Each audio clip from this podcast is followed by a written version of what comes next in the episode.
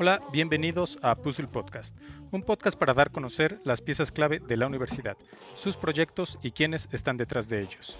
En esta edición número 17 de Puzzle Podcast, grabada el 24 de septiembre de 2020, tenemos varios invitados, pero ahorita se los vamos a presentar. Mi nombre es Bernardo Ramírez. Y mi nombre es Fabiola Reyes. Y claro, Bernardo, hoy tenemos un par de invitados. Hoy nos acompaña Rodrigo Mendoza y Rafael Denis de Cinematografía WAC. ¿Qué tal, compañeros? ¿Cómo están? Hola, bien, gracias por la invitación. Hola, ¿qué tal? Muy bien, muchas gracias por el espacio.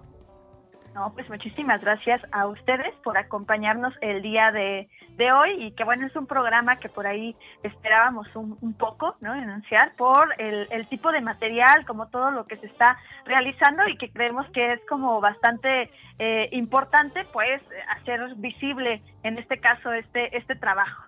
Entonces, quisiéramos comenzar un poco haciendo mención a, a, cómo comienza esta propuesta y desde dónde se plantea. Nos parece interesante para, para aquellas personas quienes pues no han escuchado acerca de lo que es cinematografía WAC, pues puedan entender un poco desde dónde surge la propuesta.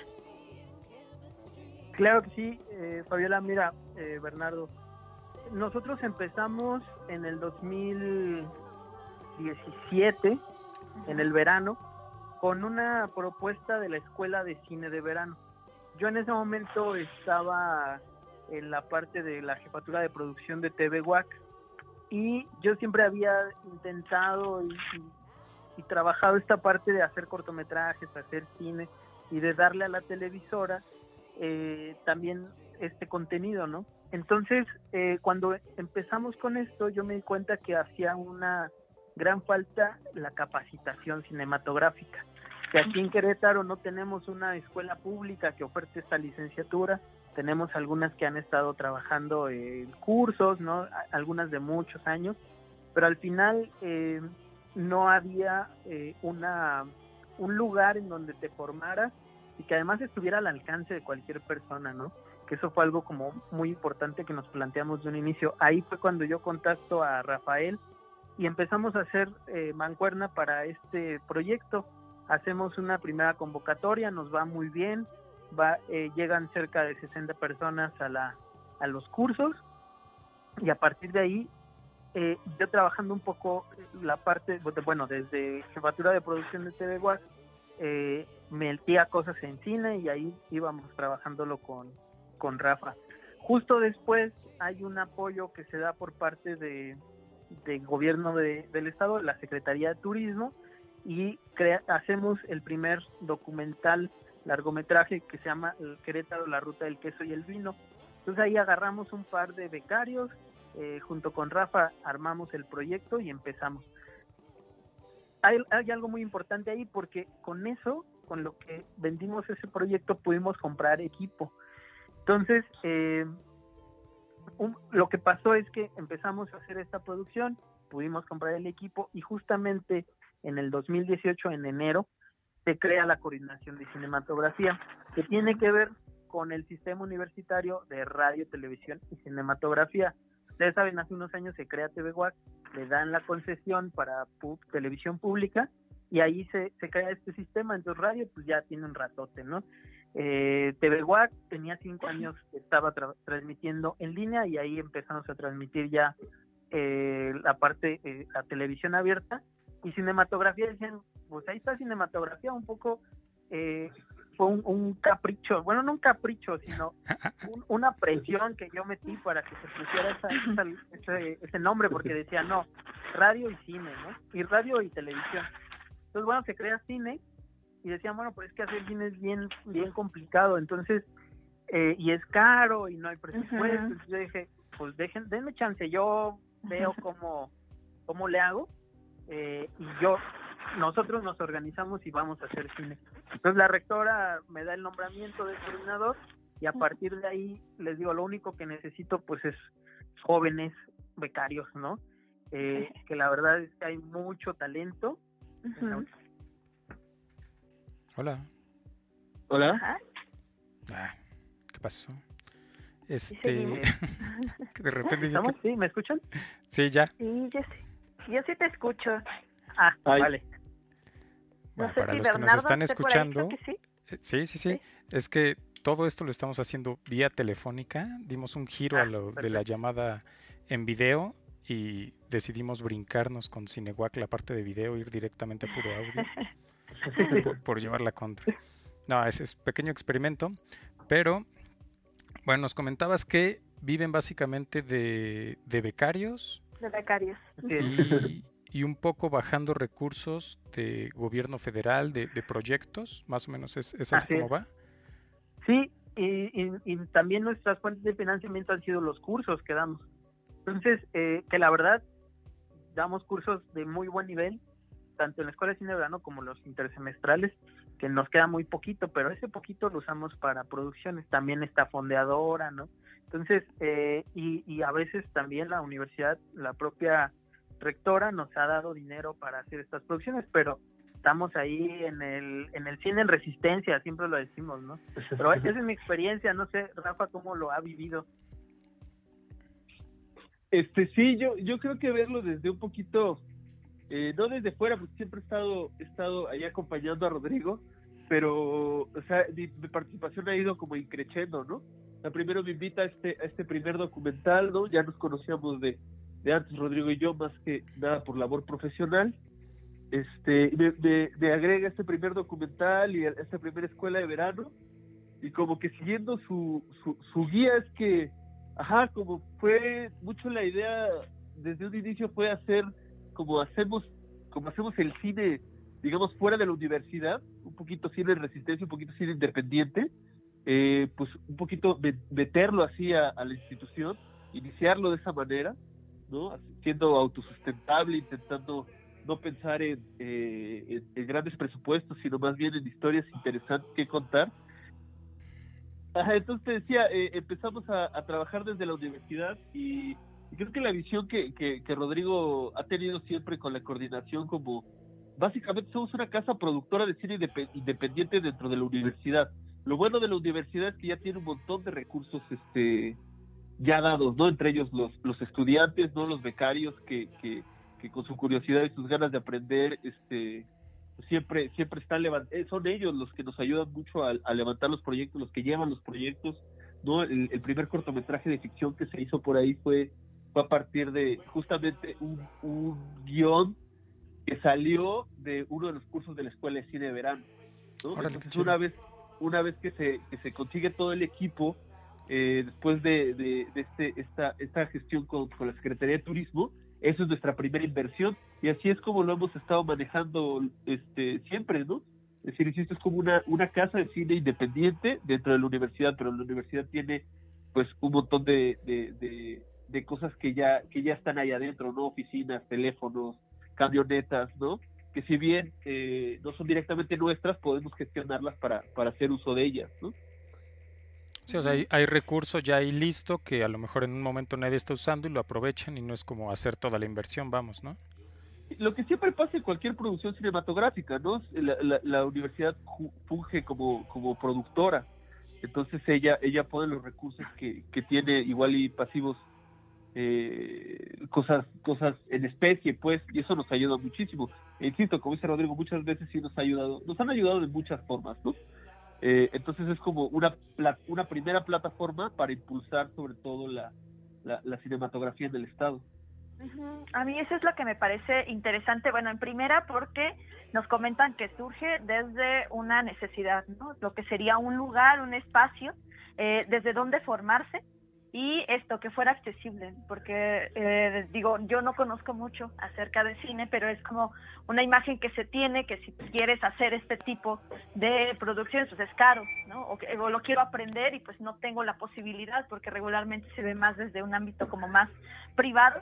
Y esto que tiene que ver como con eh, los recursos que están ustedes utilizando, eh, pues ahora sí como en los que se están apoyando que sería como desde una mirada, como comentaban, sustentable, que los becarios que están con ustedes, que yo ahí sí quisiera mencionar que no es porque esté hecho con becarios, es que esté mal hecho, ¿no? Creo que los y las, las y los estudiantes, los y las estudiantes tienen como, pues están aprendiendo, ¿no?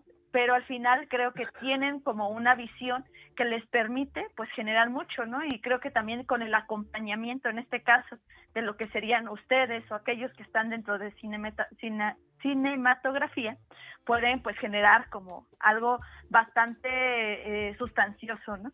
Y esto de los cursos, que también me parece una muy buena propuesta, que es algo que va hacia lo que sería fuera de la universidad o también hacia adentro. ¿No? No solo se quedan como en ese espacio universitario, solo como para la comunidad WAC, sino también tratan pues de expandir esos conocimientos o esas experiencias hacia afuera. Entonces, creo que es bastante, eh, va en relación mucho a lo que comentan de eh, que se cine en resistencia. ¿no? Sí, mira, fíjate que hay algo que, que es, es bien interesante de lo que dices. La primera vez que tuve reunión ya que conformamos el equipo después de este esta convocatoria para los becarios, yo recuerdo que, les dije, no porque, y grábenselo, me, me acuerdo, ¿no? no porque seamos universitarios tiene que estar mal hecho, no porque sean estudiantes tienen, no, no, no vamos a hacer algo profesional, ¿no? eh, obviamente hay una limitante económica, sin embargo, las limitantes económicas las hemos sabido sobrellevar como una decisión estética, ¿no? Eh, nosotros no pensamos como, híjole, para hacer esta película necesito un millón de pesos. No, no, no, vamos a hacer esta película con 50 mil pesos y las decisiones que, que tengamos que hacer respecto al dinero que no podemos tener tienen que ser decisiones de, del contenido y de la estética. Y por otro lado también es es muy interesante eh, la parte de, la oferta educativa, porque ya tenemos tres años ofertando la escuela de cine de verano. La escuela de cine de verano, por ejemplo, ahora que, se dio en julio, tuvimos cerca de 120 participantes de la universidad, externos y de otros estados. La hicimos en línea por la contingencia, pero eso también nos permitió tener gente de otros lados. Y algo bien interesante, en la primera escuela de cine de verano y en la segunda, hemos que sí fueron presenciales, hemos tenido gente eh, que viene de otros lados, eh, de Estado de México, de Hidalgo, de Torreón, gente que, que se entera y que viene. ¿Por qué? Y es un poco lo, lo que también nosotros siempre intentamos hacer. Un curso, por ejemplo, con Andrea Ferreiro de diseño sonoro, de 20 horas, ella por fuera lo, lo, lo cobra en 10 mil, entre 10 mil y 15 mil pesos. Nosotros esos cursos, el curso, el mismo curso que Andrea Ferreiro da en ese costo, el semestre pasado, bueno, perdón, en la edición anterior de la Escuela de Cine de Verano costaba 500 pesos, ¿no? Entonces, ¿por qué? Porque justamente ese es el espíritu de la universidad, ¿no? Que nosotros podamos acercar ese conocimiento a la gente para que sea totalmente accesible. Eso es algo, y, se lo he dicho muchas veces a Rafa, nosotros tenemos que hacer accesible el cine, tanto para hacerlo, tanto para aprenderlo, tanto como para comunicarlo y difundirlo.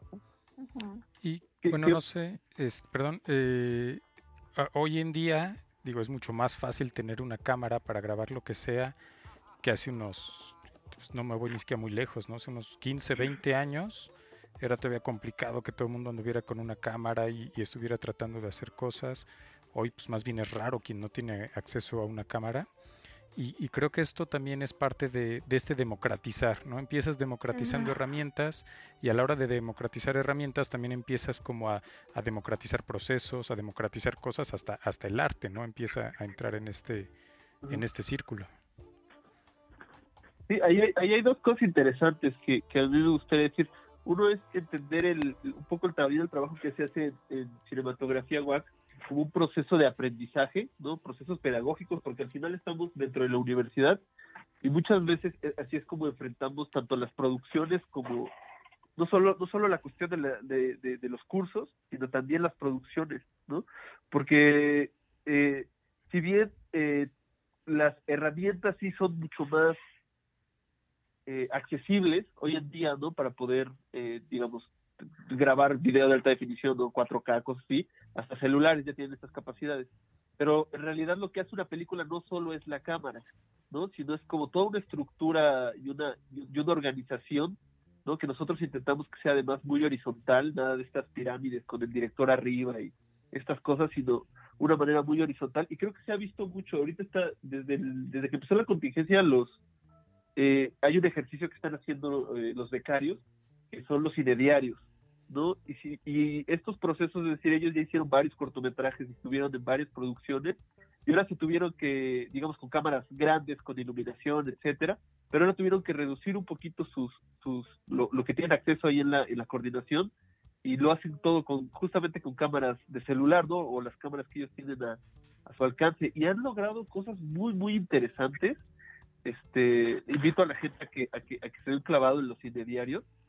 Es muy interesante, que es justo un poquito la, la, la de lo que hablaba Rodrigo, ¿no? Es hacerlo accesible, no, no tiene que ver solo con hacerlo accesible y un poco más personal. Se piensa en el cine como esta cosa gigantesca, ¿no? Esta, esta Hollywood ajá, como esta super maquinaria industrial, ¿no? Que es la que está sufriendo ahorita con la pandemia. Pero el cine, como, como lo decía el buen, el buen realizador, este, Jonas Mecas, ¿no? Él decía, puede ser una cosa muy pequeña, muy personal. Y, y en ese sentido puede ser también muy, muy, muy poderosa, ¿no? Nosotros queremos evidentemente transitar, no, no le tenemos miedo a nada, ¿no? Y queremos transitar entre este cine muy personal como los cine diarios, que hacen como documentales este, turísticos, como como lo hacemos con la Secretaría de Turismo, como el documental que también se, se aventaron durante la pandemia de, de Alcanfores sin número, ¿no? También hecho con, eh, que dirigió Rodrigo y que la base la, la hicieron los, los becarios, ¿no? Que para mí es hasta el momento de las producciones de, de, que han salido de Cinewac, se me hace la mejor lograda y, creo que el orgullo está está ahí, ¿no? O sea, estoy, estoy muy orgulloso de esa pieza, pues.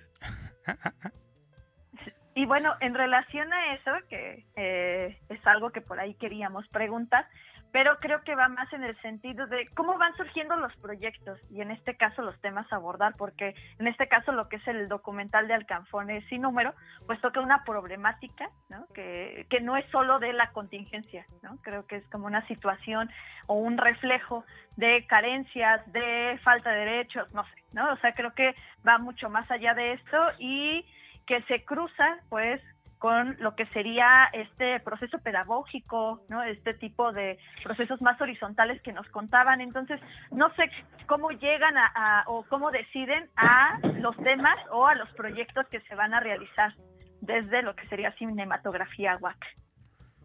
Pues mira, en ese sentido eh, tenemos, bueno, antes de eso a mí sí me gustaría como no dejar pasar algo muy importante.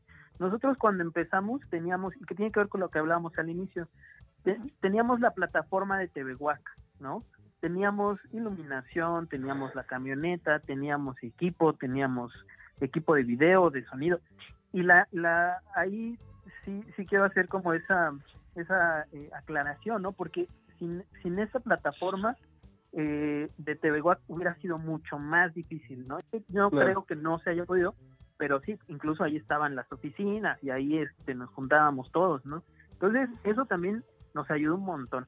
Y luego, la otra parte, pues tiene que ver justamente con, eh, por un lado, esta, esta búsqueda que nosotros tenemos de hacer, eh, de tener recursos, ¿no? Y ya sabemos que con turismo podemos contar, ha sido un gran aliado, eh, y, cómo y qué es lo que ellos necesitan, ¿no? Nosotros, yo cuando me acerqué con, con ellos, fuimos el maestro Luis Alberto Fernández, secretario particular, con el, el secretario Hugo Burgos, le decíamos, a ver, nosotros, porque decían, muy en un spot, algo bien bonito, sí, te lo podemos hacer, pero nosotros queremos rescatar eh, la vida de estos productores de vino, la vida de estos productores de queso, ¿no?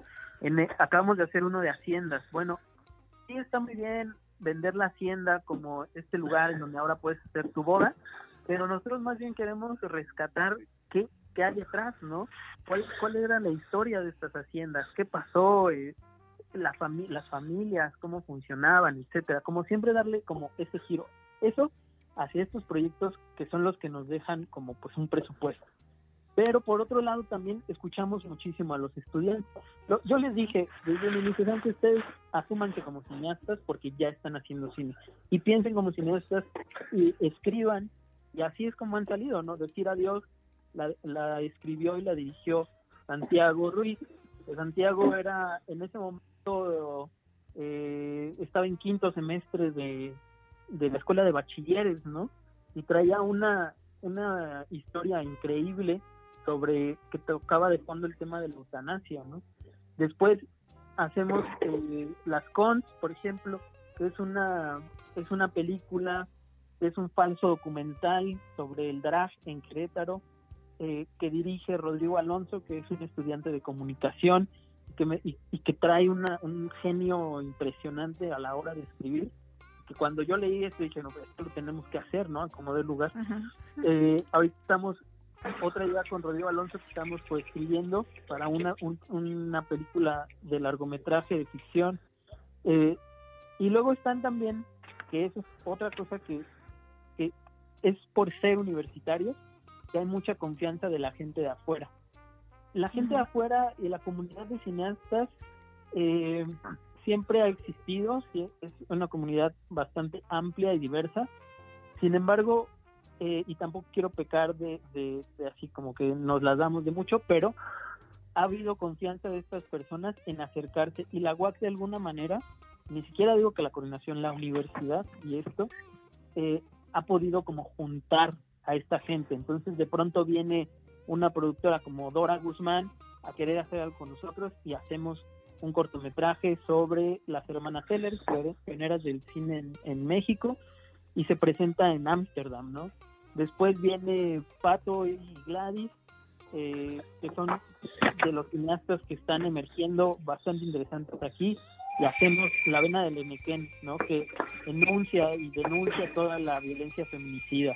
Entonces, eh, se, han acercado y, también eso está bien interesante, como estas alianzas, conformar estas alianzas, que al final pues son lo que enriquece y, y sobre todo siempre les digo, vamos a buscar los temas sociales, ¿no?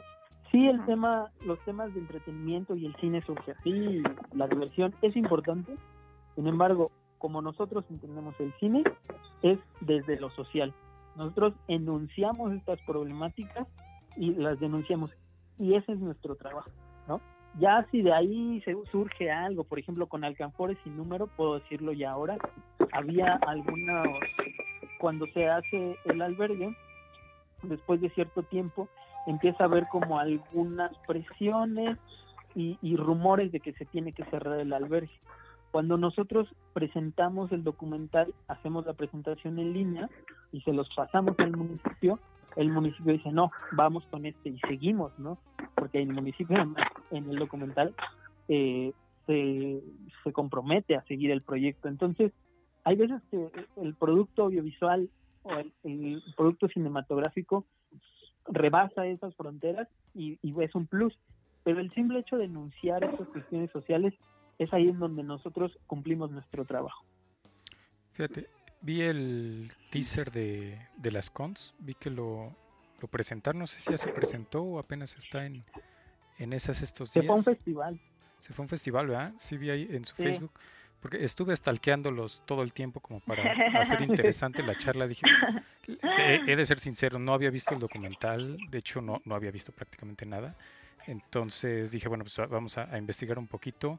Vi el teaser de las cons, se ve bueno. Eh, me chuté el, documental de Alcanfores sin número, también me gustó bastante. De, de hecho es, es curioso cuando ves algo con esta calidad que está en tu comunidad, ¿no? Siempre vemos cosas de de Los Ángeles o de Francia y, y, cuando ves algo de, esta magnitud, de esta calidad, dices, ah, yo he estado ahí, o sea, yo he jugado con mis hijos ahí, me he paseado por ahí, se, siente algo, ¿no? Sí, sí sientes algo diferente, te identificas con el, con el producto, con, con eso que estás viendo.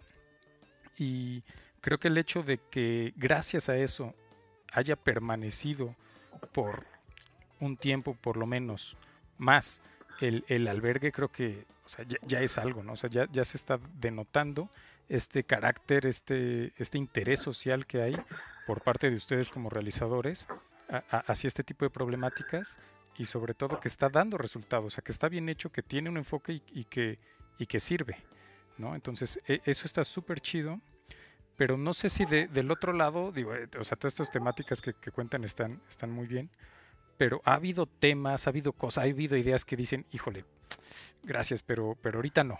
O sea, eso está como raro, ¿no? O sea, hay algo ahí como curioso que también digan, sí, sí nos han llegado cosas así raras o, o ahorita todo va, va bien? Digo, tampoco tienen muchísimos años. Bueno, si quieres ahorita coméntalo Rafa, pero yo nada más quiero decir algo.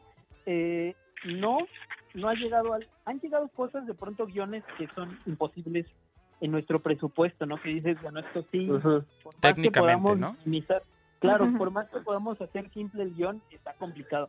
Por ejemplo, la película esta que, que estamos trabajando ahora, eh, que eh, tiene acá como nombre, este, bueno, no, mejor, no sé si Rafa me deja decirlo porque No, Rafa- no, no, no puedes, todavía no. no puedo decirlo. Pero bueno, eh, esta película sí se necesita mucho dinero, ¿no? Pero, eh, sobre todo hacia ese lado, algo que también es importante, eh, nunca nos han impuesto algo, ¿no? Mm. Eh. El de Alcanfores, por ejemplo, llegó porque la, la rectora tuvo acercamiento porque a estas personas en este lugar eh, fueron de la UAC a hacerles el tamizaje y la prueba de COVID.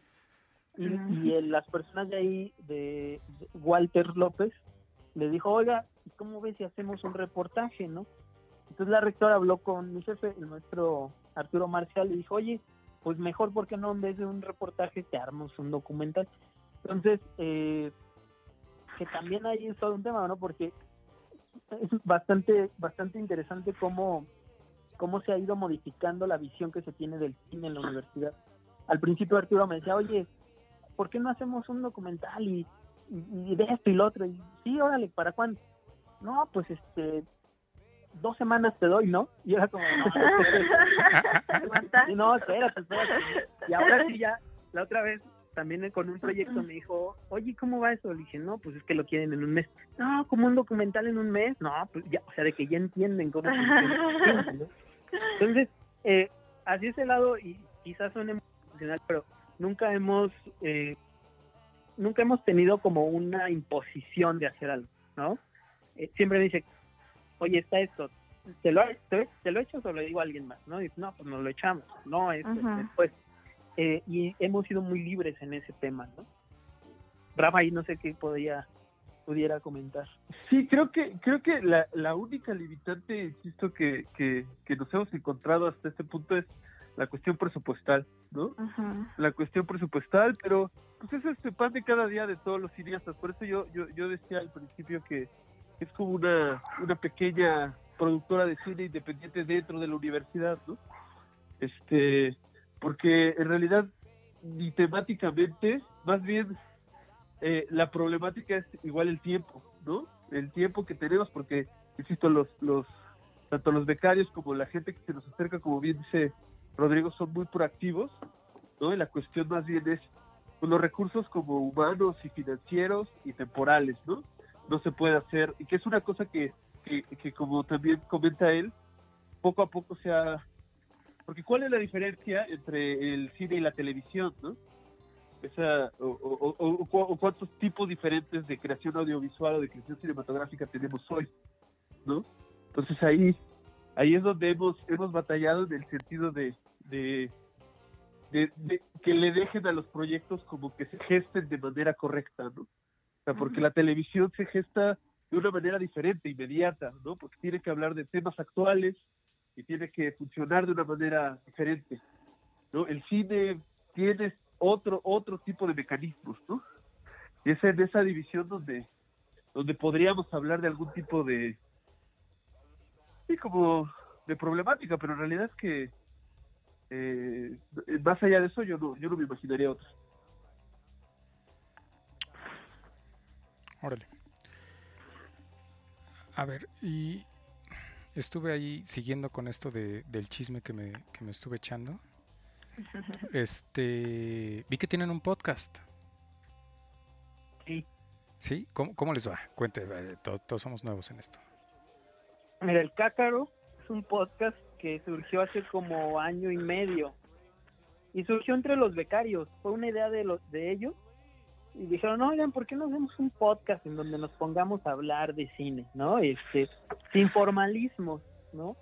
Eh, tenemos muchos becarios bastante ñoños, lo puedo decir así, del cine, que se saben un montón de, o sea, Andrew, por ejemplo, le dices, oye Andrew, ¿y qué, qué, ¿qué dato curioso me puedes dar del padrino? ¿no? Y dice, ¿cuál? ¿De uno, dos o tres? Mira, porque de la uno y, y, así, ¿no? Como de todo lo que... ¿Sabías que en el Joker, no sé qué? Y así se echa sus datos curiosos. Entonces como que de ahí surgió esta idea de que hicieran un podcast. En ese momento eran ciertos becarios que estaban como con nosotros y uno en particular, el Cuervo, que además es excelente en la parte de audio, eh, después se salió, ¿no? Egresó y ya no siguió. Y como que se perdió ahí un poco el, podcast y ahora esta vez eh, tiene un mes más o menos que se retomó. Se han hecho hasta ahora tres o cuatro, se graban también todos los jueves. Y, y estamos ahí en las plataformas, tenemos como 20 seguidores y como 30 reproducciones nomás, que, que somos nosotros. Amigos y familiares, nada más igual. Exacto. Sí, por ejemplo, cuando hacemos la, bueno, que hacíamos las presentaciones, ahí se llenaba con los familiares, ¿no? Siempre el mejor aliado del cineasta independiente es su familia eh, y la mejor crítica es su mamá, ¿no? Pues así, y es un ejercicio bastante, bastante libre, vamos a ponerlo así, de, de lo que es cine, fuera del formalismo académico, porque además también tenemos una, una columna en el Universal, en el Universal de Querétaro, uh Benítez, que es redactora ahí, nos dijo, oye, ¿por qué no se avientan una columna quincenal en donde hablen de cine? Y ahí sí ponemos mucha más atención en la forma en la que se escribe. Y yo en un principio me la, me la, me la pasó y me dijo, ¿por qué no haces una columna? Y le dije, ¿por qué no hacemos una columna, no? Para que los estudiantes también tengan esta posibilidad. Y yo también me desafé un poquito, la verdad. pero, pero ellos se sienten muy parte de esto, ellos tienen otra experiencia, están felices de que los, de que los publiquen, comparten, y además es una experiencia mucho más académica, que, que sí revisamos, que sí le damos una ojeada distinta y el podcast es como para echar relajo sobre, sobre cine, ¿no? Y, que salga lo que tenga que salir. No me dio tiempo de escucharlo, ¿eh? Pero ya lo haré. Ah, ay, Bernardo, tache, tache. Que sean 31 seguidores. A mí me parecen interesantes estos ejercicios que se hacen en conjunto con los estudiantes porque, eh, bueno, te permite a ti como en algún momento que vas a ejercer, ¿no? Vas a realizar ya actividades desde tu ámbito profesional. Una, en primera ver desde qué espacios puedes hacer como, eh, en este caso, pues aplicar ya como tu conocimiento, hacer válida ahora sí tu título, ¿no? Entonces creo que te da una mayor apertura y segundo esto, que pues también ustedes están como eh, permitiendo o generando que se hagan cargo de este tipo de cosas, ¿no? Digo, las publicaciones, eh, no solo es como el escribir, hay que tener una serie de consideraciones al, al tener que publicar. Digo, también el espacio de podcast, aunque parezca que es algo más informal, pero al final pues te está permitiendo comunicar y eh, esto de darle como el seguimiento, ¿no? Entonces me parece bastante interesante estos procesos de los que ustedes hablan y que también les están dejando como esa posibilidad a los estudiantes, ¿no? Porque hay veces que es como que de repente ahí uno quisiera como tener más como, eh, no sé, ¿no? O desde esta como jerarquía que se ve más desde las instancias en donde pues es como yo el que sé, yo el que, ¿no? Tengo la experiencia pero pues, que se les está permitiendo a ellos, en este caso, hacerse cargo, creo que como una parte profesional, pues es bastante interesante. Y por ahí creo que tienen otras este, propuestas, en este caso, eh, lo que sería en YouTube, creo que tienen por ahí dos videoblogs, lo que es el boletín cinematográfico y dentro de cuadro. No sé si nos podrían hablar un poco acerca de eso. Ah, sí, ese es un proyecto que lleva Lisette Boe, que también ella estuvo, ha estado básicamente desde, desde que nació Cinewac, ¿no? Y es, más que nada una especie de, intentamos impulsar o visualizar de todo, ¿eh? De todo tipo de cine, pero por ejemplo acaba de empezar, nos echamos septiembre evidentemente con un ciclo de, de cine mexicano, ¿no? Y, entonces lo, son los, los mismos estudiantes, los mismos becarios, los que ven la película, hacen el análisis, hacen la investigación primero para presentarla, que es el boletín, y luego ya se hace la crítica, digamos, después este en el, en el otro programa, que ahorita se me, se me va el nombre. ¿Dentro del cuadro? Dentro del cuadro, dentro, del cuadro. gracias. Este, entonces es, es como cada semana se genera, se genera contenido y se impulsa, digamos. No, no, no, no quiero decir que se impulsa, pero una película que, que nos parece interesante que, por ejemplo, hace poco tuvimos la, la película de Tote de María Sohop, ¿no? Que, que, es una película sobre sobre este, la relación de una de, de, la directora con su abuelo, ¿no? Tote es, abuelo en Tzotzil y estuvo por ahí solo un día o dos días en el en el cine latino, ¿no? Por el mes del cine mexicano y estas cosas. Entonces, pues un poquito se, se para visa, ayudar a, visa, a, visualizar esas, ese tipo de producciones, pero también agarramos clásicos y agarramos grandes directores. La idea es, es un poquito utilizar las plataformas para poder poder diversificar, ¿no? Este, cada vez hay más cosas que, que ver, ¿no? Cada vez es, es el, el, el, los medios audiovisuales cada vez exigen más de nuestra atención. Es un poquito un trabajo de curaduría que están haciendo ahí los estudiantes para, para pues sí, llevar, llevar cosas diferentes, ¿no? Y que la, y que la gente pueda tener una recomendación semanal para, para ir a ver una película. Y están en el, en el plan de YouTube es acá como algo más relax y en Vimeo es donde subimos las cosas ya pro. ¿no? O, o cómo es porque, porque sí. vi el documental está en, está en Vimeo, pero no está en YouTube. O sea, sí, sí hay como esta diferencia clásica de, de Vimeo es un poquito más nice. O a, a, a, es que... nadie engaña. Sí, sí, porque Vimeo sí cuesta. Ajá, no, exacto. Bien, Vimeo, lo que no teníamos, tenemos muy poquito con Vimeo porque había un tema ahí de que no, no se puede facturar, ¿no? Entonces, pues nosotros siempre nos apegamos mucho a la transparencia y estas normas de la universidad para no, no generar ningún problema. Entonces, pues no podía, yo en algún punto dije, pues yo lo pago y me lo reembolsan y fue todo un tema hasta ah, que encontramos claro. con finanzas la forma de, de, de pagarlo, ¿no? Sin que se generara una factura. Entonces... Hola. Hola. Rafa, quedamos solos tú y yo. Uy. No sé qué pasó. A ver, vamos a agregar otra vez. 44, 20.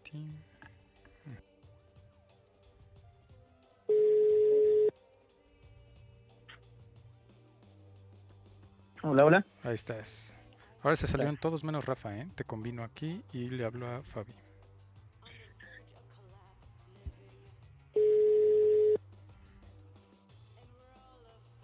¿Ya estamos todos otra vez? Como que se satura. Sí, yo ya estoy. Sí, yo ya. también. Bien, entonces. Órale, regresamos. Este, Listo. nos platicabas de que encontraste ahí algo, nos quiso censurar, que encontraste la manera mágica en la que se podía hacer este business con, con la parte sí. administrativa de la UAC para lo de Vimeo. Sí, hay, hay, una hay una parte en la que tus recursos propios de la universidad puedes eh, justificar el gasto eh, de este tipo de cosas, ¿no? Entonces tuvimos mucho cuidado y al, al final se pudo se pudo pagar. Y entonces lo que nosotros eh, hacemos es en YouTube tenemos este tipo de proyectos que, que son el, el boletín, eh, dentro del cuadro. Por ejemplo, a inicios de la cuarentena sacamos una convocatoria para cortometrajes eh, que, que la, la regla, la única regla era que no podías salir de casa ni salir, no podía salir gente que no fuera tu familia, ¿no? O con quien vivieras, tu roomie, tus amigos, con Ajá. los que vivieras, ¿no? Para ayudar a esta idea del quédate en casa y que el quédate en casa no fuera volverte loco sin hacer nada, ¿no? Eh, con toda esta cuestión de la ansiedad y eso. Entonces ahí subimos estos materiales eh, para la deliberación, para pasarlos. Pero lo que pasa con Vimeo son dos cosas. Primero, tienes mejor calidad, tienes, hay una compresión especial para, para esta plataforma, eh, en donde tienes una mejor calidad y tienes archivos menos pesados. Y la otra es que los puedes descargar con esta calidad. Si tú descargas uno de YouTube, siempre te baja la calidad. En Vimeo no. Y estos proyectos, digamos que son los proyectos eh, ya terminados los, los finales, ahí tenemos el de la ruta del que es el vino, tenemos Tasqueña Plaza de Mayo que no hemos hablado, pero también es, esa fue la primera producción de largometraje de la de cinematografía, tenemos este las cons, no tenemos ya todos los proyectos finales y eh, los y están festivaleándose, ¿no? justo las cons, por ejemplo, quedó en el, en el festival este de Lit que se lleva a cabo en, en Inglaterra. Eh, las cons acaba de quedar en el Madrid, en el Festival Cine Independiente de Madrid. Eh, también estuvo el de Tasqueña, ajá. También estuvo en el Festival Internacional de Cine Documental de Buenos Aires, ¿no? Y estos festivales eh, te piden de preferencia que estén en Vimeo, porque si quedan seleccionados, lo único que hacen es descargarlo directamente. Entonces, sí es como, como la plataforma que se ha caracterizado para este tipo de proyectos, por sobre todo por la calidad que te da, Y en este sentido, digamos, ahorita podría cualquiera ir a descargar alguno de los proyectos que, tengan ahí, o sea, cualquier usuario de Vimeo. No, ahorita por, como están, una vez que se terminan, nosotros buscamos llevarlos a festival, se, le llama la ruta de festivales. Entonces, de aquí a al menos marzo del próximo año, están esperando ser seleccionados en festival. Y los festivales te piden que no se, que no se presenten o que no estén eh, eh, como... Ellos, digamos que muchos de estos festivales quieren tener la, primicia. la primicia, ¿no? Entonces no están disponibles. Creo que ahorita solamente está un, un pequeño corto hecho por Regina Pérez, que es La Brillanteada, eh, se hizo el año pasado eh, en, en, esta, en este movimiento de, de la brillanteada que se dio en el centro con las mujeres feministas. Y está Alcanfores sin número, porque Alcanfores sin número, si bien está en ruta de festivales, está en dos, pero ninguno de esos mm, eh, piden que, que sea pues estreno, que no esté en ninguna otra plataforma, ni que esté este público. Pero los demás sí. Pero, me adelanto, eh, Ruta de Haciendas la vamos a presentar, eh, que se llama Haciendas Historia de Calicanto, este documental que hicimos de las haciendas en Querétaro. Se presenta en diciembre, la primera semana, en una ah. hacienda, están, estarán invitadísimos.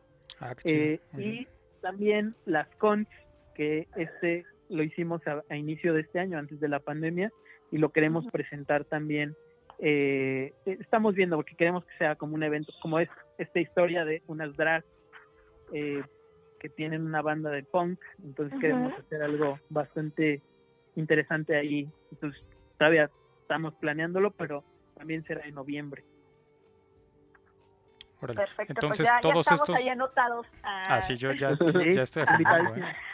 este, Todos estos van a quedar de alguna manera registrados o, públicos en Vimeo, digamos, cuando llegue su, su momento. Sí, sí, sí. Normalmente es como un año después de que se produce, de que ya también pasa ruta de festivales y ya después se busca. Eh, la verdad es que nosotros tenemos la experiencia, eh, más bien todavía no tenemos la experiencia de qué va a pasar con nuestras películas, porque normalmente las películas, y ahí Rafa lo sabrá bien, pues agarran un distribuidor, distribuidor, se van a exhibiciones, etcétera. Nosotros más bien estamos buscando, por ejemplo, que se vayan a plataformas como Filming, este Filming Latino que, que podría ser, que Incine las pudiera agarrar para que lo meta en su catálogo. Ahí Rafa, no sé, este, ese es el bueno en, en eso. Sí, pues bueno, la idea es hacer ventanas de venta, ¿no? O sea, lo, lo, lo óptimo sería poder vender estos contenidos, ¿no? A, plataformas que les interesen, ¿no? Es, además algo muy interesante con todo lo de la pandemia, porque la industria ha sufrido mucho, pero se han abierto interesante, eh, de, forma muy interesante, pues un montón de, canales de distribución, ¿no? Se toma plataformas justamente como Film Latino, como Movie, que tienen este pues otro otro tipo de alcance y otro tipo de, pues, de intereses en las películas que, que, que muestran ¿no? Han, han hecho mucho trabajo de, agarrar exclusivas, ¿no? Este, pero sí, ciertamente es, es, es, un proceso que aún al que no hemos llegado, ¿no? Eh, primero es la ruta de festivales, luego ahí puedes encontrar tal vez a alguien que, le interesaría financiarlo, ¿no? Y si no, también desde la misma plataforma de Vimeo te da lo que es el Vimeo on Demand, ¿no? Donde igual tú puedes cargar una pequeña suma porque vean la película, ¿no? ya es, es, es como el, una película empieza de la idea y es, una de las cosas que decía el buen el buen Tarkovsky en su en su libro Esculpir el tiempo, ¿no? Lo más difícil de hacer cine es ese impulso de inspiración de la idea, llevarlo hasta el final de, del camino, ¿no? Porque una cosa es la inspiración y otra cosa es el proceso de guion, y otra cosa es el, el embrollo y el caos del rodaje y la producción, y luego la postproducción, y luego justamente ya estamos llegando a, a tener proyectos en... Ahora hay que buscarle su público, ¿no? Pero, pero los han, los han ido encontrando y creo que poco a poco vamos a, vamos a, vamos a, ubicar las películas donde donde, donde mejor puedan tener un, un, alcance pues más, más profundo, ¿no? Llegar a más gente. Pero la verdad es que es, es, es, una cuestión complicada, no solo de, del cine de la UAC, es del cine mexicano, del cine, del cine latinoamericano, la, la problemática de la distribución es algo constante, pues.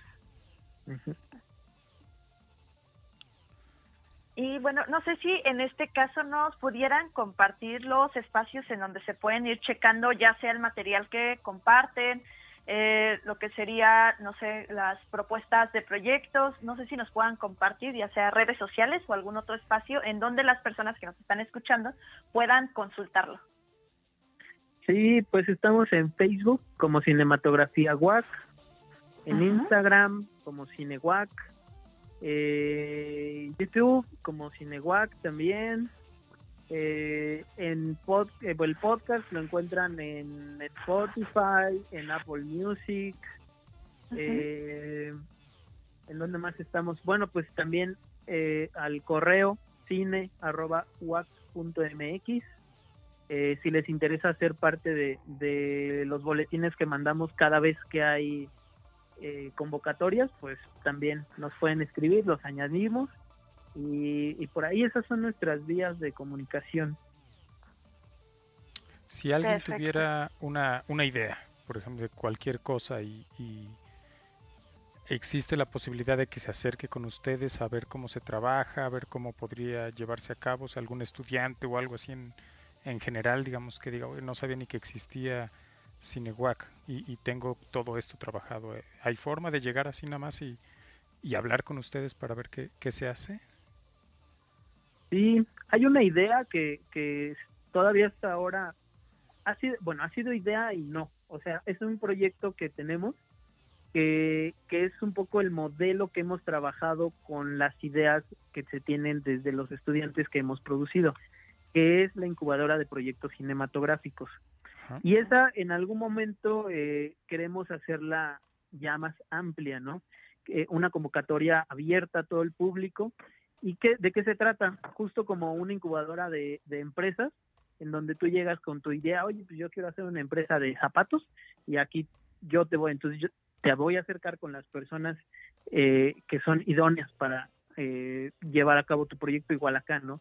un poco fue lo que el experimento que hicimos con Santiago, con este cortometraje de Decir Adiós, en donde él, una vez que termina su curso, se acerca a Santiago, se acerca a Regina, Marco, y dicen, oye, nosotros queremos producir este, este, eh, este guion. Yo hablo con Andrea Morales, que es la, la, la de guion, la tallerista de guion. Le oye, ¿cómo ves? Me dice, pues adelante, a mí me gusta mucho y cuenta conmigo. Entonces hicimos algunas modificaciones y trabajamos guion con Brenda. Luego les acerqué a Rafa, ¿no? Y entonces Rafa, oye, pues se producción esto y lo otro. Luego con Lorena Lizotti, Lorena Lizotti es eh, una de las de las personas como con más formación y, con más experiencia que tenemos en cinematografía. Ella es cineasta argentina como con más de 30 películas en continuidad y ella, bueno, agarra después el proyecto y dice, ok, vamos a trabajar la continuidad y los documentos, ¿no? Y luego el equipo de, de audio se va con Andrea Ferreiro, Andrea Ferreiro les dice, ok, vamos a trabajarlo así, esta es la propuesta, así se hace. Y así se fueron, luego con Pato, ¿no? Pato Pacheco, que es cine, cinefotógrafo, igual vamos a ver la iluminación, estos encuadres, no sé qué. Y entonces llegamos y luego buscar el dinero, ¿no? El recurso de dónde salió, bueno, pues Rectoría nos dio una parte, este otra parte de lo que nosotros pudimos conseguir, este yo le metí dinero ahí en la emoción, este un arranque de locura y yo pongo tanto. En un arranque de locura yo siempre termino poniendo dinero, pues no me importa. Entonces, este y, y, con Arturo, el, director de comunicación, no, y Arturo, necesitamos la camioneta, háganos comida, sí, todo lo que necesites, ¿no? Entonces, se hace justamente esa incubadora de proyectos, llegamos al rodaje, termina el rodaje, se va a postproducción y tenemos un, un producto ahora sí que hecho totalmente por universitarios. Y esa puede ser la, la, esa es la idea de que se de que se abra esto. Y si alguien que nos esté escuchando quiere hacer algo tiene idea tiene ganas pues lo único que les vamos a pedir es que se comprometan constancia y, que estén eh, totalmente en la idea de que eh, hacer cine en resistencia no es fácil pero es muy gratificante. Sí seguro cómo no. Cómo no muy bien, este, pues no sé qué, qué más nos quieran contar un poco de, toda esta parte institucional de cine. Si no, a lo mejor podríamos pasar a, una segunda parte de, del podcast donde ya buscamos un poco sus opiniones personales. en este caso, y pues, como sabrán, hay una pandemia, una contingencia, esas cosas. Entonces, el tema que estamos utilizando ahorita, esperamos muy pronto cambiar ese tema y que sea reflexiones sobre otra cosa. Pero mientras, no sé si nos puedan platicar un poco ya algo mucho más a nivel personal de, de lo, lo, que han sido sus vidas en estos periodos de contingencia. Nos hay gente que nos ha compartido que se reencontró con videojuegos o empezó a cocinar, cosas así, ¿no? Entonces, no sé si, si hay algo que quisieran compartirnos eh, en este sentido. Yo voy a decir algo bien romántico. Híjole. A ver. Pero pero en esta contingencia, eh, Rafa y yo nos hemos vuelto inseparables eh, como equipo de como equipo y, personalmente. Y, y, creo que al menos yo por ahí podría podría irme, ¿no? Este creo que esta esta contingencia nos ha alejado físicamente, pero nos ha acercado muchísimo con con más personas, con las personas que estaban ahí. Eh, en lo personal, eso es lo que yo más me llevo, ¿no? Saber que siempre hay alguien que está ahí como para apoyarte, porque sí, sí que nos ha puesto en la madre eh, en el tema psicológico, emocional, ¿no? A muchas personas en el tema económico, eh, eh, o sea, es, una crisis que se está viviendo bastante peculiar y, lo que viene va a ser catastrófico, porque yo siendo, siento, suelo irme hacia ese escenario siempre.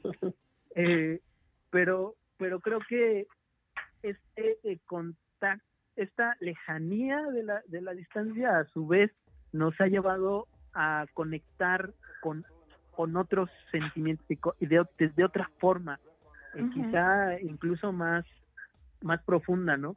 Y, y, y sobre eso, y, y, creo que compartir también, ¿no? Este, y ya sobre el cine también, yo me propuse a partir de una charla que tuvimos ahí con Guillermo del Toro, eh, él decía, yo veo diario tres o cuatro películas, ¿no? Sí, por todo ese, eso te dedicas, o sea, tú sí, no necesitas hacer nada más.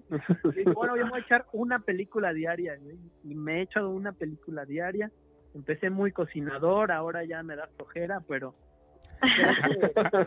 Creo que sí. Sí, no, al principio era como, voy a hacer un suple de no sé qué. y ahora. Un huevo, un huevo con frijoles y vámonos. Entonces, eh, pero, pero sí, creo que por ahí va, por ahí va la cosa. Y, y ver mucho cine, ver muchas películas y compartir ese cine. Y tengo, doy mi clase en políticas también de producción. Pues compartirles a los chicos, no sé. Eh, o sea, como, como siento que en esta distancia, cuando buscas la cercanía, conectas de otras formas, bastante interesante. Rafita, ¿tú qué dices? ¿Igual de romántico? Ah, dice, pues, pues ya lo dijo. Como dijo mi compañero. No, no, es que, es que fuera de, de, ahora sí que de WhatsApp, ¿están ahí todavía? Sí. Fuera de WhatsApp, sí. sí tuvimos, o sea, yo sí personalmente tuve una con esta cuestión de la pandemia, familiares míos cercanos, ¿no? Personas, personas con las que vivía cayeron, cayeron enfermos, ¿no? Y la verdad, ahí Rodrigo no solo apoyó a nivel profesional, sino a nivel personal, y eso es algo que uno se sorprende muchas veces, no, no sabe, ahora sí que uno dice, dice por ahí, no, mi mamá dice por ahí que en la enfermedad y en la cárcel conoces a tus verdaderos amigos y, y, pues esto, esto sucede, ¿no? O sea, creo que, creo que es cierto Este, y entonces creo que las crisis tienden a eso, ¿no? Eh, como que aún en la familia pues, eh, todo se vuelve más cohesivo, ¿no? Como que te, te, acercas más, ¿no? Y ves que son ciertas personas con las que puedes contar, este, y te sorprendes de ver con toda la otra banda que, que se rifa a tu alrededor, ¿no? Entonces sí, yo sí, yo también me pongo romántico y creo que sí es, es muy cierto, ¿no? Este, y pues ya por por otro lado, pues aprendí a hacer panque de plátano. Ahí Bernardo oh. es un profesional, un, profesional en eso, pues ya sabe de, de mis pininos y, y le, siempre le, le, escribo para que me dé tips. Le he dado, le he dado mucho al jardín, ¿no? Tengo, tengo ahí un pimiento que ahí va, unos jitomates que ya están madurando. Justamente Rodrigo me regaló un limonero y anda sacando limoncitos. Ah, qué chido. Ajá, entonces pues, o sea, también lo que, alguna vez, justamente en estas, en estas tormentas, yo Rodrigo nos sentamos una vez a platicar, ¿no? Y pues la verdad que somos muy afortunados de poder, pues no solo tener trabajo y tener tiempo para hacer estas cosas, ¿no? Este, porque hay gente que se les ha visto muy difícil, ¿no? En, esta, en esta, en este momento histórico que nos ha tocado.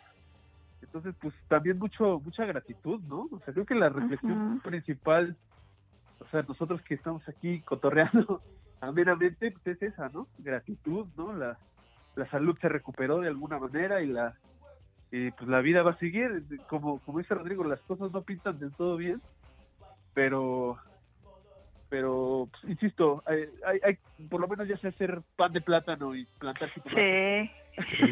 Otra pandemia no me agarra descuidado sin saber Ya nada más te falta hacer chela, güey. Eh, aprendí, estoy, estoy en el proceso de aprender a hacer aguamiel. Ah, oh. Porque sí, también hubo algo es algo. Una crisis cuando no hubo cerveza en los, ah, establecimientos. sí. sí, entramos en crisis algunos. algunos. Sí, sí, Por, ahí tengo una receta de pulque de nopal, ¿eh? Ah, mira. Y, es, y, es, eso, también hay que... nos desaceleró un poco la pandemia, ¿no? En cierto sentido. Nos, nos, nos cimbró y nos, a ver, siéntate y, y, ponte a hacer otras cosas, ¿no? Sí, justo esta semana teníamos, tuvimos un conversatorio eh, acerca de cómo la práctica de campo en tiempos de contingencia sanitaria, o, iba por ahí el tema, en donde una compañera hacía una reflexión muy similar, en donde decía, es que la, la, la pandemia fue como, como el baile, ¿no? O sea, nos movió todos, ¿no? Eh, nos, nos cimbró, nos, nos hizo como cuestionarnos muchas cosas y creo que esto es lo interesante, ¿no? Al final es como animarte a comer cosas que tú estás sembrando, ¿no? Animarte a cocinarte, a cuidarte, ¿no? Entonces, como dices, es como parar un poco y decir, oye, oye, ¿no? O sea, creo que por aquí puedo hacer un algo distinto. Entonces, pues creo que la, la reflexión en torno al, más allá de todo lo feo, todo eso que está pasando, pues, no es recuperar también esta otra parte que al final, pues sí nos está moviendo muchas cosas. Sí, creo que ahí decía Khalid de la Dirección de Innovación y Creatividad Cultural que uno no, se da cuenta de, qué significa la palabra privilegio hasta, hasta estos lares. O sea, cuando ves el documental y, y, te ves grabando un podcast, dices, ok, o sea, hay privilegio, o sea, sí, sí, hay una diferencia, ¿no? Sí, sí hay que estar, como decía Rafa, bastante, bastante agradecidos ahí porque de alguna manera, por, en mi caso particular, la, la contingencia representó, en lugar de bajarme el ritmo, el mío en particular subió al máximo porque me dedico a las cosas digitales y todo el mundo dijo, a ver, háblenle al que hace cosas digitales porque ahorita se ocupa. Bernardo. Pero, pero aún así, ¿no? o sea, con todo y eso dices, o sea, más agradecido es, es difícil estar. Sí. Muy bien. Pues, buenas reflexiones. pasamos a la segunda pregunta personal. Ah. Donde nos recomienda un libro. Ah. bueno, no, no, específicamente un libro, pero... La Biblia, como diría Peña Nieto. Ah, cálmate. La tesis de Peña Nieto. Ah. Ya la leí, pero con, eh. otro autor. no, en este caso, si nos pueden hacer una recomendación de consumo cultural. Digo, pues está, está abierta ¿no? a la posibilidad que, que ustedes nos, nos quieran mencionar. Entonces, no sé si por ahí nos puedan recomendar algo. Rafa, Rafa es bien bueno para recomendar.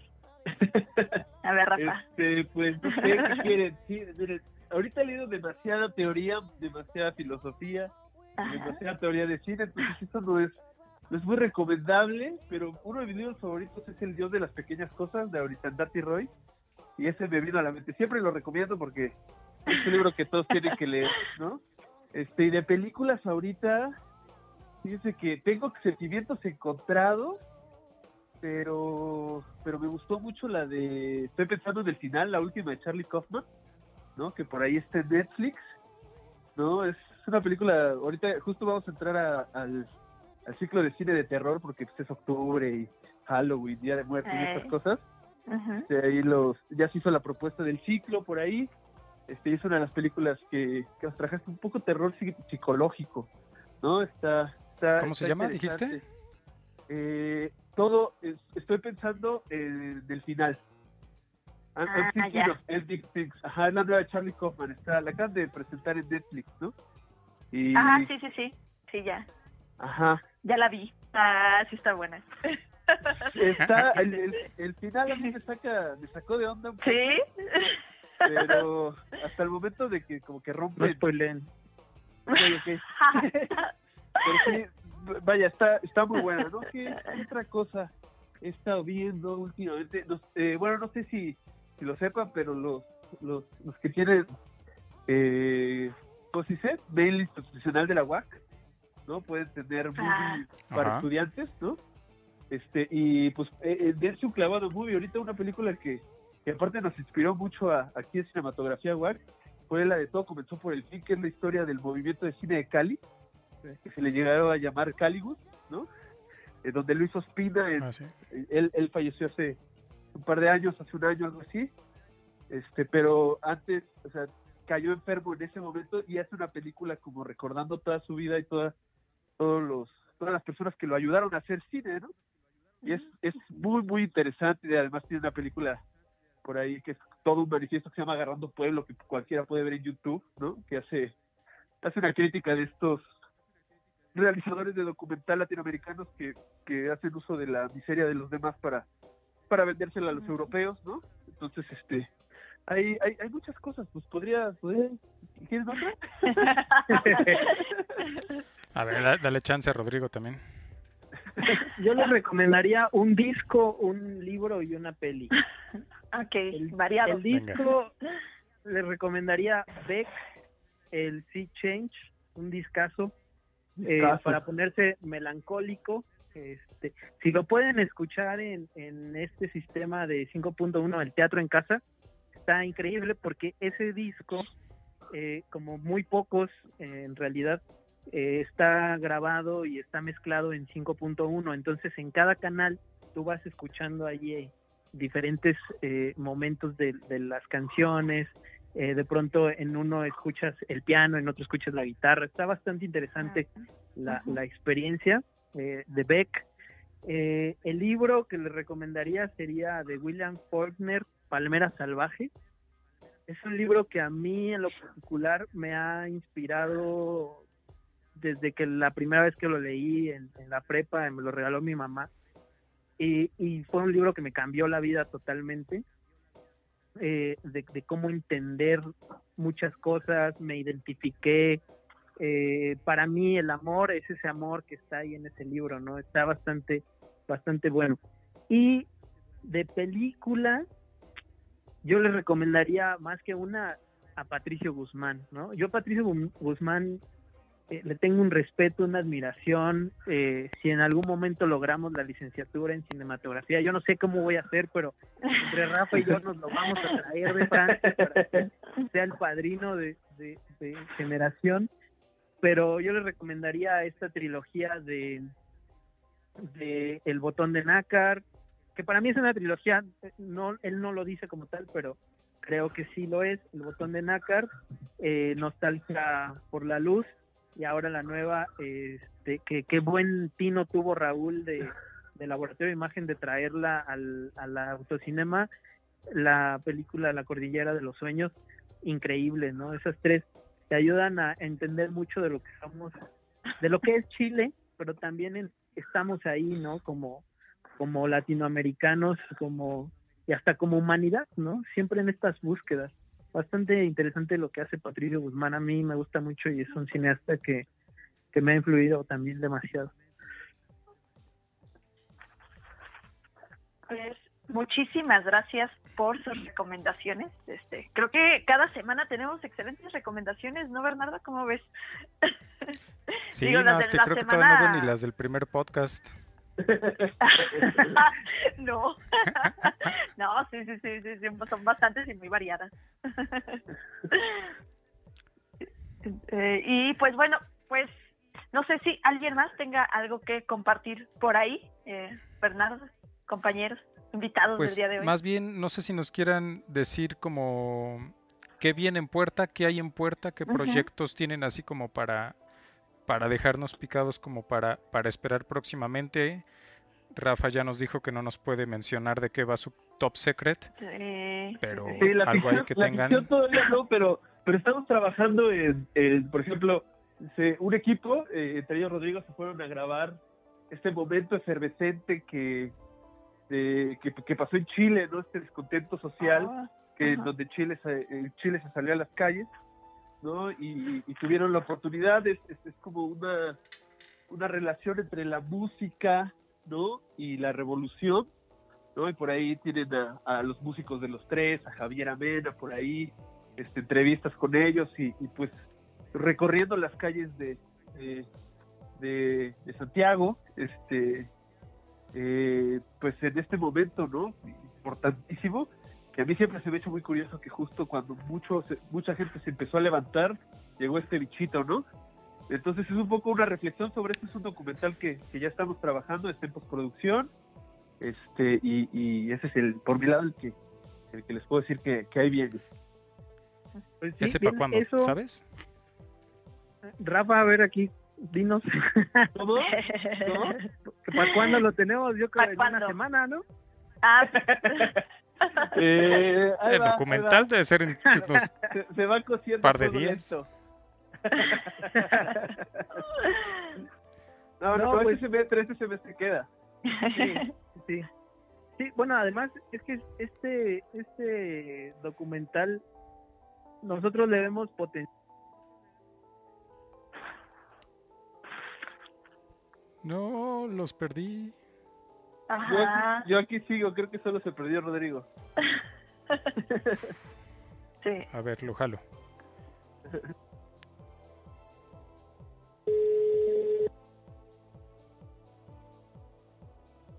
Sí. Hola, hola. ¿Qué onda? ¿Ya estamos otra vez? No sé si los demás yo estoy aquí, yo estoy aquí. Yo estoy. nada más falta. A ver, la jalo. Fabi.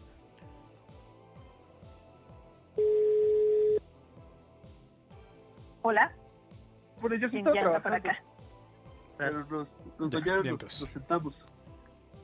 Bueno, les comentaba, ¿no? De este documental que le vemos potencial, entonces, si, si todo y cuando veamos este primer corte queremos buscar como algún apoyo para postproducción. Entonces, si eso pasa, pues se irá un poquito más, pero sí es un proyecto bastante interesante. Ahí eh, tuvimos todo el apoyo de, de, de, rectoría, de dirección de comunicación, de particular, que fue como de un, dos semanas antes, o sea, empezó el estallido, una semana después dije, esto se tiene que hacer algo, ¿no? Eh, lo planteé, me dijeron, pues vete, o sea, a, ver, ¿no? Cuídense, ¿no? Que les vaya muy bien. Este, y, se logró y, tenemos... Se van con cuidado. Se van con cuidado, ¿no? Nos dieron este, nuestras credenciales, cartas de la rectora en donde nos acreditaban de como un equipo de, de cinematografía de la universidad, porque sí estaba bastante complicado, ¿no? La entrada a Chile fue complicada, toque de queda, este bastante interesante. Ya después platicaremos eh, de, de, eso, ¿no? Bastante buena la experiencia. Eh, y, logramos, por ejemplo, lo que suena y lo que se grita en las calles de Chile son canciones de los prisioneros, ¿no? Y tenemos una, una entrevista con Jorge González, que es el músico, el, el cantante de los prisioneros, que además no daba entrevistas a nadie más y a nosotros nos dijo, solo por ser mexicanos, ¿no? nos trataron muy bien los chilenos, grandes amigos de, en Chile. Y viene también eh, las presentaciones de, de historias de Cali Canto, este documental sobre haciendas, viene la presentación de las CON, viene la película de ficción, eh, vienen algunos otros proyectos eh, con estos cinediarios, por ejemplo, que se están produciendo por parte de los chicos. Queremos que sea un, al final, en diciembre vamos a armar una curaduría con estos cinediarios para que sean una especie de diario, un largometraje que, que sea como este, esta, este recoger lo que pasó, ¿no? Como pienso en 20 años que se vuelva a ver eso y eso fue lo que estábamos sintiendo, lo que estábamos viviendo, lo que estábamos pensando. Entonces, esos son como los proyectos. Eh, estamos trabajando mucho también el proyecto de la licenciatura en cinematografía, un proyecto complicado, eh, complejo en todos los sentidos, que, hemos avanzado y, y, que esperamos que se vayan destrabando ahí ciertas, ciertas cosas de voluntades para que esto se pueda llevar a cabo y voluntades de muy poquitos. Sin embargo, ustedes saben, la administración eh, a veces de ciertas, ni siquiera de facultades, ¿no? Son, son voluntades que se tienen que destrabar en algún punto. Pero esos son los proyectos como que, que vienen ahí y, y, lo que vamos a hacer también ahí con Bernardo y el museo. Al fin, van, van surgiendo cosas, van surgiendo cosas.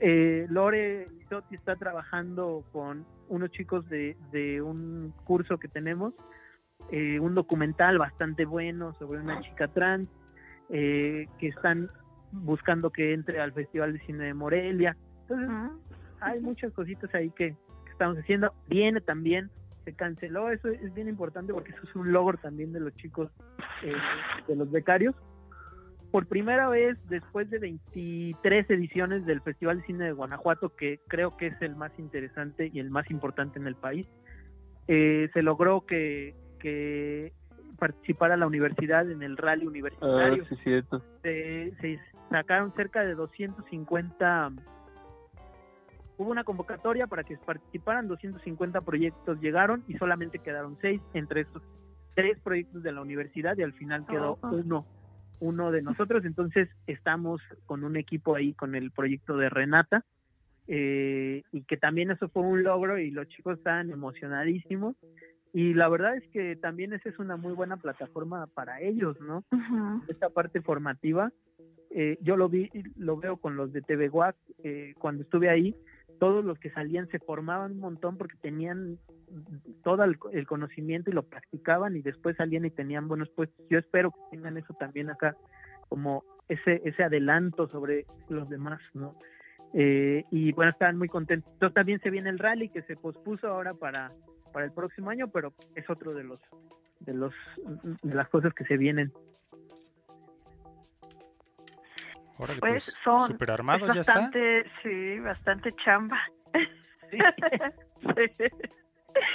Sí. y esperemos tenerlos por acá eh, nuevamente. Digo, se queda abierto el espacio para que pues nos cuenten más a detalle alguno de, de todos estos proyectos que están realizando. ¿No? Para también, digo, tanto darles difusión como pues que nos cuenten, ¿no? Que, que, como todo esto que implica el realizar pues tan solo uno de estos, de estas acciones, ¿no? Que como bien dicen, no, no implican un mes de trabajo. Pues muchas gracias por el espacio y muchas, felicidades por, por, el podcast que ya sostenerlo está complicado y ya llevan bastante. Ya, sí. Sí, ¿eh? no te creas, ¿eh? Ahí vamos, ahí vamos.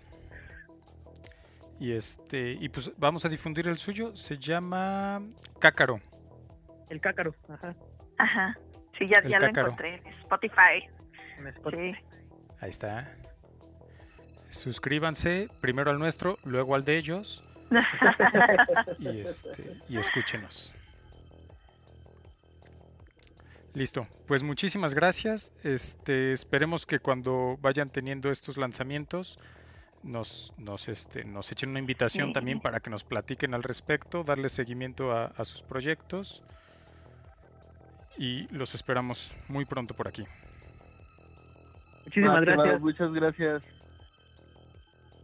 No, muchísimas gracias a, a ustedes por acompañarnos. Y pues bueno, creo que sería todo, Bernie. Sería todo con, con ustedes. Ahorita nada más tú y yo nos quedamos al cierre. Y a una sorpresita para este podcast para el final, fíjate. Así, con el compañero Sí. de la DITI. Tenemos la, la recomendación digital con Edgar Barajas. Pero ahorita la hacemos. Nos despedimos de los que tenemos presentes. Bueno, muchísimas gracias, compañeros. No, muchas gracias a ustedes. Gracias a ustedes, cuídense mucho. gusto. Nos vemos. Bye. Bye. Bye. Bienvenido Edgar, ¿cómo estamos? Eh, ya estás listo aquí, nos hiciste caso y nos, nos tienes muy agradecidos con la sección que vas a hacer y con la que vas a participar para nosotros aquí en Puso el Podcast, que es la recomendación digital. ¿Qué nos tienes Edgar? ¿Cómo estás? ¿Qué tal, Bernardo? Pues muchas gracias nuevamente por el espacio este, al, al programa. Y pues, miren, aquí estamos en la, en la primera intervención. Tenemos dos recomendaciones y algo que será así como el plus. La primera va a tener mucho que ver con esta parte de cuidar nuestro ancho de banda de casa. Y algo muy común es estar en un servicio de video, estar en un servicio de música, eh, llámese el servicio cual sea, y estar acostumbrados a este momento a estar consumiendo mucha publicidad. Esta publicidad, a fin de cuentas, pues nos retira, consume nuestro ancho de banda de casa, ¿sí? y pues sabemos que ahorita, con todo lo que está sucediendo, es algo que debe ser prioritario, estar cuidando. Y la recomendación es, la primera recomendación es una extensión llamada AdBlock. Eh, la pueden buscar así en Google, AdBlock para Chrome. Les va a aparecer es, eh, un icono que es una mano, así como si estuviera una mano diciendo stop. Eh, ese es el logo. Instálenla y a partir de ese momento, dentro de su navegador van a dejar de ver publicidad dentro de, de todos estos servicios de streaming. ¿sí?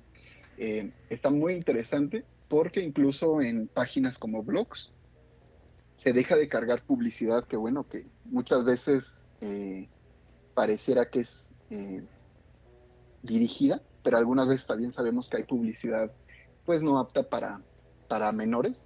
Entonces, esta herramienta nos va a ayudar a cuidar tanto nuestros tiempos de carga dentro de la página como el ancho de banda dentro de casa. Eh, la segunda recomendación tiene que ver con un escaneador de documentos. Espérame, espérame. Antes de que empieces en, en el escáner que, que es seguro está chido, pero eh, este de AdBlock, fíjate que no había no había reflexionado eso y por ejemplo yo tengo hijos y este y realmente en sus clases ahorita que son en línea, pues están ahí, toman su clase y, y pues vamos, es, es todo, pero no, no me había puesto a pensar en, en la parte de, de la publicidad, fíjate. Y, y, ahorita que lo mencionas, digo, a lo mejor muchos de nosotros ya nos acostumbramos a obviarla o saber dónde está y como que no dirigir ni los ojos para allá y acostumbrados como a ignorar por completo. Pero creo que en el caso de los niños particularmente, sí, sí puede ser un poquito diferente esta, esta percepción. Y sabemos que está el clickbait, cosas que suelen llamar la atención y que pueden darle clic así como, como si nada. Entonces, fíjate que ni siquiera yo me había puesto a pensar en eso y, y voy a hacerlo. ¿eh? Me, me, gusta la, la primera recomendación, no solo para mí, sino también para, para mis hijos ahorita que andan en esas. Me gusta. Ahora sí, sí. dinos del, del escáner. Eh, tenemos que cuidarnos como, como familia, como, como bien dices.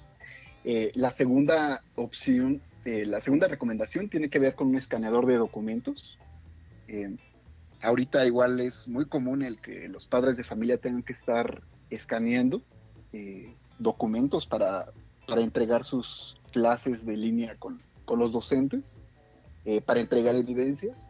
Entonces, hay una, man, hay una mejor manera que tomarle simplemente una foto y mandársela al maestro, y es hacerlo pues un poco más presentable, es escanearlo, ¿sí? Eh, este escaneador que les del que os voy a hablar es el escaneador de documentos de Dropbox. Está muy interesante porque Dropbox es una herramienta de tecnología en la nube que nos permite tener almacenamiento en, en Internet, en, en la famosa nube, pero también tener acceso a través de nuestros diferentes dispositivos, tanto por escritorio y también por nuestro, por nuestro equipo eh, celular. Entonces sabemos que los equipos el día de hoy, eh, pues básicamente son, es una cámara que es celular además, se han invertido ahí las cosas, y pues bueno, podemos explotar la cámara de nuestro celular para hacer una, buen, una buena captura. Y además con esta herramienta de Dropbox van a, van a ver que una vez que toman eh, el documento, que hacen el escaneo del documento, eh, trabaja la imagen de tal manera que queda así como si fuera un, documento escaneado dentro de un escáner. Eh, y es muy fácil de utilizar, solamente descarguen la aplicación. dentro de la aplicación va a venir un, un botón que dice crear y en crear viene una opción que dice escanear documento. Estas opciones ya nos va a permitir tomarle la fotografía. Únicamente hay que cuidar muy bien la cantidad de luz que tenemos en casa eh, en ese momento para que salga una, un escaneado claro. ¿sí? Esa, está chida porque luego pasa que dices, a ver, este alumnos o chavos, mándenme una foto de, de su documento y nunca falta el que toma la foto y se le ven sus pies o se le ve ahí la pancita o, o, se ve ahí como el trasfondo, la comida, o sea, como, como que no es no es tan cuidada, ¿no? O sea, la toman y pues el marco, lo que sea, se ve, se ve de fondo y este y digamos mandarla mandarla escaneada en PDF ya directamente y no como como JPG creo que sí le da un valor agregado a, al trabajo, ¿no? Ya solo por el hecho de hacerlo y creo que lo hace automáticamente la, la aplicación que es la misma de Dropbox, ¿no? Ni siquiera hay que instalar otra. Exacto, funciona ahí mismo y como, como bien dices, eh, algo importante es que dentro de la misma configuración te permite guardarlo directamente en PDF o en JPG, entonces está muy interesante porque de la nube tú ya puedes hacer el envío directamente a través de una liga, ¿sí? que se autogenera, que se carga en ese momento entonces sí, es muy, muy práctico. Y no solamente para los jóvenes ahorita que están entregando trabajo, sino también para el trabajo en oficina. Es muy práctico para, pues bueno, que no todos tenemos la dicha de tener en, accesible un escáner. Entonces, sacas tu celular, escaneas el documento y lo envías. Entonces es muy, muy práctico. Bien, entonces. Y vamos a hablar de, la tercera recomendación. Ese va a ser así el plus. Eh, el plus sería la herramienta de Google Fotos. Google Fotos es una tecnología de, Google eh, que inició siendo Picasa, que era una aplicación para, ya no me para. Sí, era, era, una herramienta ¿eh? legendaria para quien tenga la oportunidad por ahí descargue la aplicación de Picasa, puede tener organizadas todas sus fotos dentro de su equipo y eh, pues bueno, es así como la navaja suiza de las de las fotografías. Aparte te, las rastrea todas, ¿no? En tu todas las, las imágenes que hay en tu computadora te las, rastrea, las localiza, las, ordena, este, te las deja accesibles por carpetas. ¿sí? Eh, ¿sí? Realmente es una herramienta que, que vale la pena eh, todavía a la fecha ya el programa debe tener unos tres años, cuatro años que dejó de, de, pues de tener soporte por Google de manera oficial, pero si lo buscan así en, en, internet como Picasa, eh, tiene un logotipo de, una casa, eh, como si fuera un capturador de fotográfico, y dentro de la figura del centro aparece una casa. Ese, ese programa es muy, muy útil y bueno, eh, ese fue el inicio. Después se evolucionó a una herramienta de la nube que es Google Fotos. Todas las personas que tengan acceso a, un celular Android, ya estos celulares Android funcionan de manera, eh, pues digamos, de manera natural con, con esta tecnología de Google Fotos. Solamente descarguen la aplicación, instálenla y va a traer algo muy interesante que es la sincronización ilimitada que están manejando de manera gratuita. Ahí cuidado, eh, cuando recién instalan, les, les señala que pueden tener dos tipos de sincronización. Una que es la sincronización de fotografías ilimitadas Esta, como les digo, pues es así, cumple con la regla. Pueden estar cargando todas las fotografías del celular, todas las fotografías del equipo de cómputo y no se va a llenar el almacenamiento. Pero trae otra opción donde ya les eh, no hace la optimización de, fotografías, carga la fotografía, si, si la fotografía pesa 10 megas, se carga la nube en los 10 megas, ¿sí?